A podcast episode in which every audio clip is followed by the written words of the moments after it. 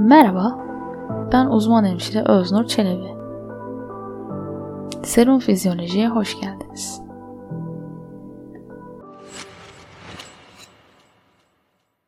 Bu bölümümüzde lisansüstü mevzuları biraz daha derinleştireceğiz. Sizlerle hemşirelikte yüksek lisans doktora yapabileceğiniz alanlardan bahsedeceğim. Hazırsanız başlayalım.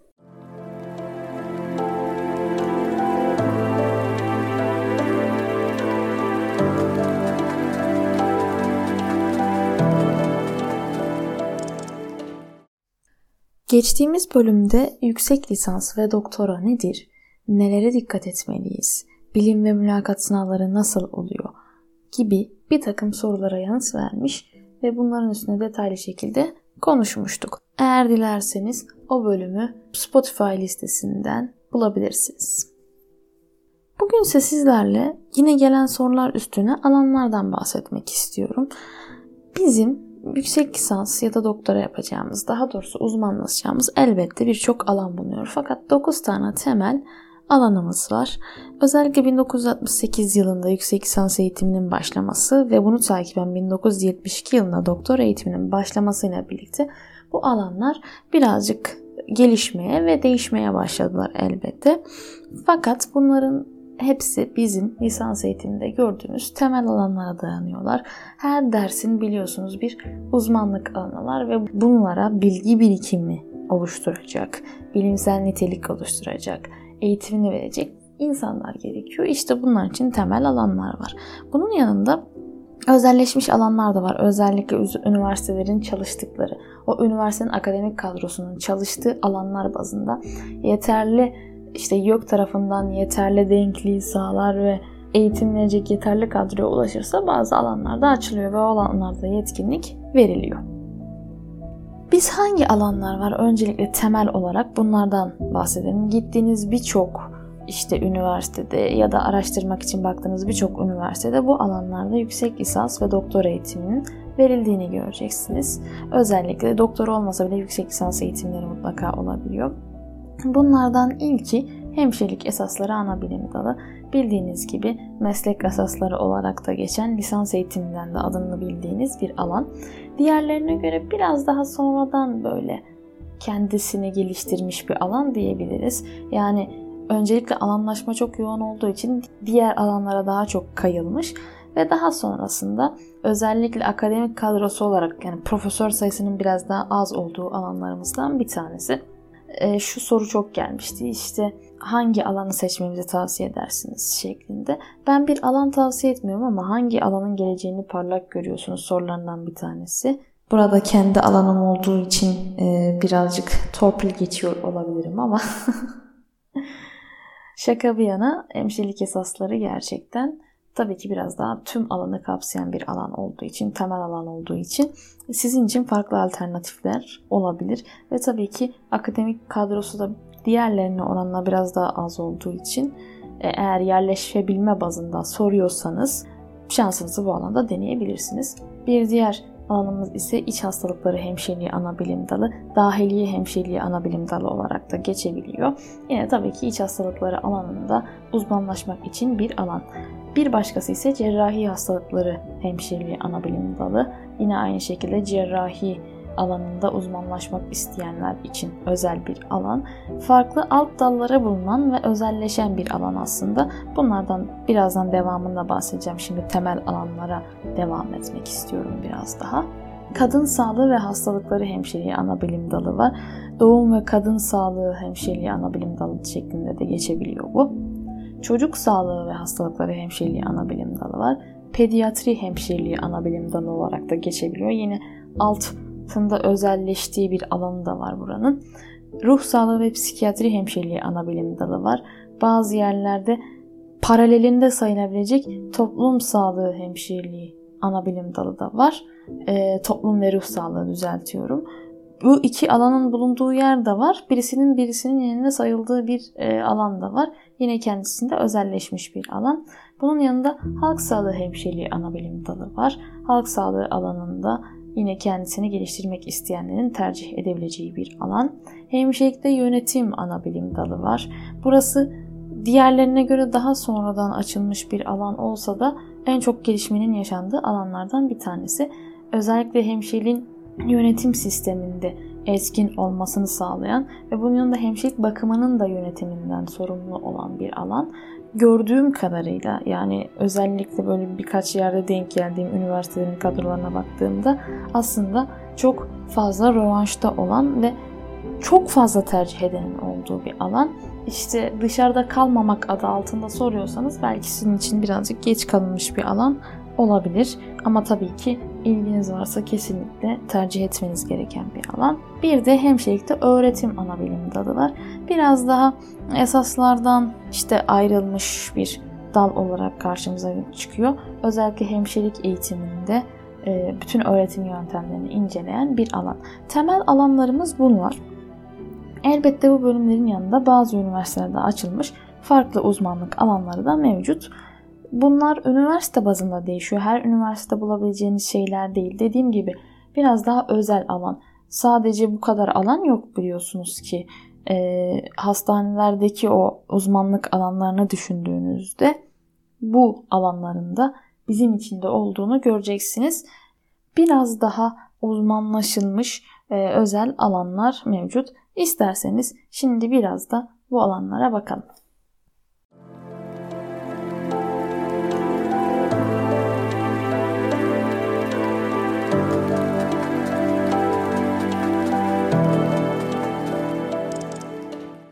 Bahsedeceğim özelleşmiş alanlar her üniversitede yer almayan, diğer bölümlerin altında olan alanlar. Örneğin hastaneyi baz alırsak hematolojiye ulaşmak için önce dahiliyeden geçmeniz gerekir. Burada uzmanlaşılması gerekir gibi. Özel olanların en çok ayrıldığı alan cerrahi hemşireliği olarak karşımıza çıkıyor. Hastanede çalışmaya başladığınızda genelde bu bahsedeceğim alanlardaki kişinin cerrahi deneyiminin olması beklenir. Lisans eğitiminde görmediğimiz bilgileri öğrenmemiz gerekir. Ben size bu alanlardan bazı örnekler vereceğim ve aslında nerelerde olduğunu söyleyeceğim. Acil hemşireliğinden başlayalım. Acil hemşireliği sizin de derslerinizden bazılarında seçmeli ders olarak gördüğünüz alanlarda acil hemşiresi sıfatıyla aslında çalışanları yetiştirmek amacıyla oluşturulmuş bir program. Tabii ki aynı şekilde yüksek lisans ve doktora seviyesinde bu bölümlerin bilimini yapmak üzere yetiştirilmiş insanlar. Acil hemşireliğinin olduğu birkaç tane üniversite var. Bunların arasında ee, öncelikle Marmara Üniversitesi, Acıbadem Üniversitesi, İzmir Katip Çelebi Üniversitesi ve 19 Mayıs Üniversitesi geliyor. Ben üniversite kontrollerini genel olarak Türkiye yeterlilik veri tabanından yaptım. Tabii ki genel aramalarla karşıma web sitelerinde çıkan program detaylarını da inceledim sizler için. Bir başka alanımız ise adli hemşirelik alanı. Özellikle benim de çok ilgimi çeken bir alandı. Hemşirelik esaslarından önce istediğim bir alanda. Tabii ki esasların bana daha uygun olduğunu fark ettim. Ama doktora eğitimini bitirince belki deneyebilirim. Neden olmasın? Bunun için yine aynı şekilde Marmara Üniversitesi öncelikle karşımıza çıkıyor. Özellikle Türkiye Yeterlilikler Veri Tabanı'na baktığımızda da bir e, işte çerçeve var. Türkiye Yeterlilikler Çerçevesi diye. Üniversitelerin bu program detaylarında görebilirsiniz. İşte 7-8. derecede olmaları beklenir genelde yüksek lisans ve doktora seviyesinde. Bunların kabul gördüğünü ve bunlara yeterli olduğunu, mesleki olarak yeterli olduğunu gösterir. Buraya baktığımda Marmara Üniversitesi karşımıza çıkıyor. Bunun yanında arama yaptığımda Üsküdar Üniversitesi'nde böyle bir program olduğunu gördüm. Adli hemşirelik ve ebelik kısımları da vardı bunun altında. Burası Adli Bilimler Enstitüsü olarak geçiyor ve birçoğunuzun tanıyacağı Profesör Doktor Sevil Atasoy'un da bu enstitünün müdürü olduğunu dile getirmem gerekiyor. İlgisi olanlar varsa mutlaka araştırıp bakabilirler. Ne diyordu Sevil Hoca? Unutmayın, kusursuz cinayet yoktur.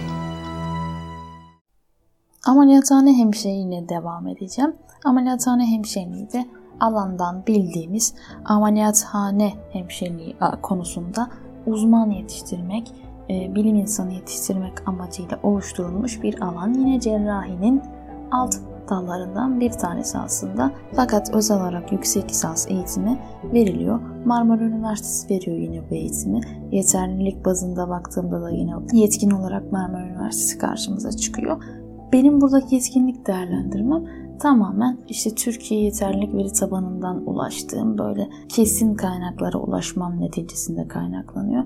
Yoksa hiçbir yerin yeterliliğini sorgulamak elbette ki benim işim değil. Endoskopi hemşireliği var yine yüksek lisans alanı olarak. Bunu da Marmara Üniversitesi'nde karşıma çıktı. Pediatri hemşireliğinden bahsetmiştim. Yine alt dalı olduğunu söylemiştim. Burada yeni doğan hemşireliği olarak ayrılıyor karşımıza. Marmara Üniversitesi'nde gördüğüm bir alan. Bu da e, yine yeterlilik seviyesinde Marmara'nın karşımıza çıktığını görüyoruz. Dahiliyenin alt dalında onkoloji hemşireliği var. Onkoloji hemşireliği de Sağlık Bilimleri Üniversitesi'nde hem yüksek lisans hem de doktora eğitiminin bulunduğu bir bölüm. Bu alanda Türkiye Yeterlilik Veri Tabanı'nda Sağlık Bilimleri Üniversitesi karşımıza çıkıyor.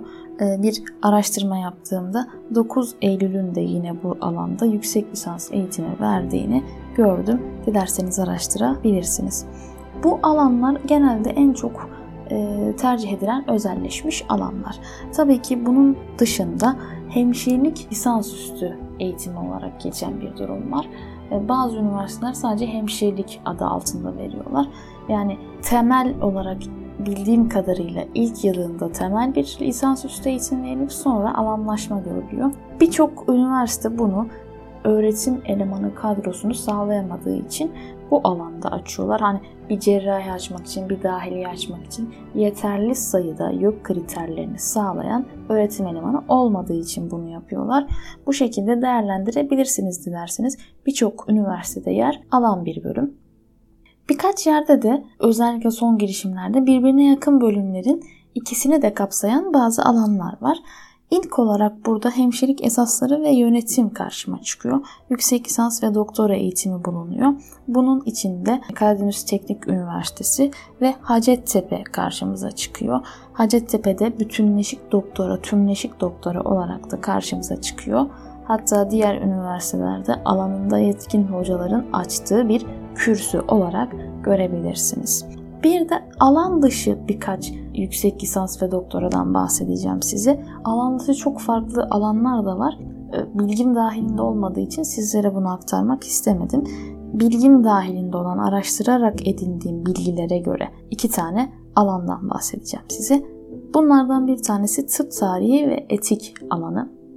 Bu alanda hem yüksek lisans hem doktora eğitimi veriliyor. Tıp diş hekimliği, eczacılık, diğer sağlık bilimleri mezunlarının bu eğitimi alabildiğini söyleyeyim. Amaç etik konusunda ve tıp tarihi konusunda bilim insanları yetiştirmek. E, Sağlık Bilimleri Üniversitesi, Kocaeli Üniversitesi, Medipol Üniversitesi, Ankara Üniversitesi ve Trakya Üniversitesi karşıma çıkan üniversitelerden bir tanesi. Birçok üniversite vardı yeterlilik ve veri tabanında. Fakat bunların bazıları sadece tıp fakültesine eğitim veriyorlar. Ben hemşirelik üzerinden eğitim verdiğini kesinleştirdiğim isimleri sizinle paylaştırdım. Yine tıp tarihi ve etik lisansüstü eğitim diye aratarak siz de detaylara ulaşabilirsiniz. İlginizi çekiyorsa bu alanda uzmanlaşmak isteyebilirsiniz. Bir de tıp eğitimi var. Tıp eğitimi bölümü de tüm sağlık bilimlerindeki eğitim üzerine uzmanlaşmayı hedefleyen bir ana bilim dalı olarak karşımıza çıkıyor. Tıp eğitimi konusunda da araştırma yaptığımda Hacettepe Üniversitesi karşıma çıkan üniversitelerden bir tanesiydi. Yine e, hemşirelik alanında, tıp, diş hekimliği alanlarında eğitim konusunda uzman yetiştiren bir alan olduğunu söyleyebilirim. Doktora ve yüksek lisans eğitimleri mevcut ve bu alanı da yine ilginiz dahilinde araştırabilirsiniz. Evet e, benim bu bölümde size aktaracaklarım bu kadardı. Bir de gelen birkaç soru vardı. Alanlara özgü sorular geldi. Bu alanlar konusunda net bir şey söylemem çok da mümkün değil. Herkes kendi alanının atını koşturur açıkçası. O yüzden ben de meydana çıkamayacağım bir alanda konuşmayı tercih etmiyorum. Bir de öneri isteyenler oldu. İşte hangi alanı tercih etmeliyim sorusu karşıma çıktı. Ben bir alan önermeyi doğru bulmuyorum açıkçası. Siz de diyeceksiniz sen de çok politiksin ama öyle olmak gerekiyor. Çünkü kimseye ya bunu tercih et deyip o vebalin altına girmek isteyeceğinizi sanmıyorum. Neticede bu insanın hayatı olacaktır. Bir kez daha tekrarlıyorum bunu. Yüksek lisans ve doktora sizin hayat yolunuzdur. Siz o işi ömrünüz boyunca taşımaya talip olursunuz. Bu yüzden çok iyi düşünmeniz gerekiyor. Alan önerisi isteyenlere şöyle bir öneride bulunabilirim sadece. İyi düşünün. Sizi ne mutlu eder? Bu lisans eğitiminde çıktığınız stajları düşünebilirsiniz bunun için. İşte orada sizi heyecanlandıran hangi alanda? Mesela beni ilk heyecanlandıran yoğun bakım olmuştu. Ben biraz daha meslek etik konusunda takıntılı olduğum için, biraz daha mesleğin kimliği ve felsefesi konusunda takıntılı olduğum için hemşirelik esaslarına yöneldim. Dediğim gibi cerrahi özellikle adli hemşirelik benim için ayrı bir zevk konusu. Çocukluktan beri e, bir takım işte böyle polisiye şeylere ilgim olmuştu. O yüzden düşündüm ama hemşirelik esasları beni daha mutlu ediyordu. Ve şu anda gerçekten her bir şey araştırdığımda ya da bir şey için uykusuz kaldığımda bundan gocunmuyorum. Çünkü seviyorum bu alanı ve ben istedim. Sizin de bunu diyebilmeniz gerekiyor. O alan için uykusuz kalmayı ve ömrünüz boyunca o alanın peşinden koşturmayı göze alabiliyorsanız o alana seçin. Bu yüzden hemen okul bitince atlamanız da gerekmiyor. Yani evet vakit kaybetmemek hoş bir şey ama eğer kararsızsanız bir şeyleri deneyimleyin ve ondan sonra seçim yapın. Bu yola girdikten sonra değiştirmek olabilir ama zor bir seçim. En iyisini seçmek için düşünün, mutlaka araştırın. Temel sözcük ben bu alan için uykusuz kalmayı göze alabilecek miyim? Bu soru olacaktır. Ben olaylara böyle birazcık romantik yaklaşıyorum ama mantıklı yaklaşmaya çalışıyorum. Çünkü duygu bağı kurmadığınız hiçbir şeyde mutlu olamazsınız. Buna elbette ki bilim de dahil. Bu bölümde benim sizlere aktaracaklarım bu kadardı. Daha fazla sorunuz varsa ve merak ettikleriniz varsa Instagram üzerinden hem akademik hesabına ulaşarak bana DM gönderebilir ve sorularınızı yöneltebilirsiniz. Seve seve cevaplarım. Bir sonraki bölümümüzde görüşene kadar kendinize iyi bakın.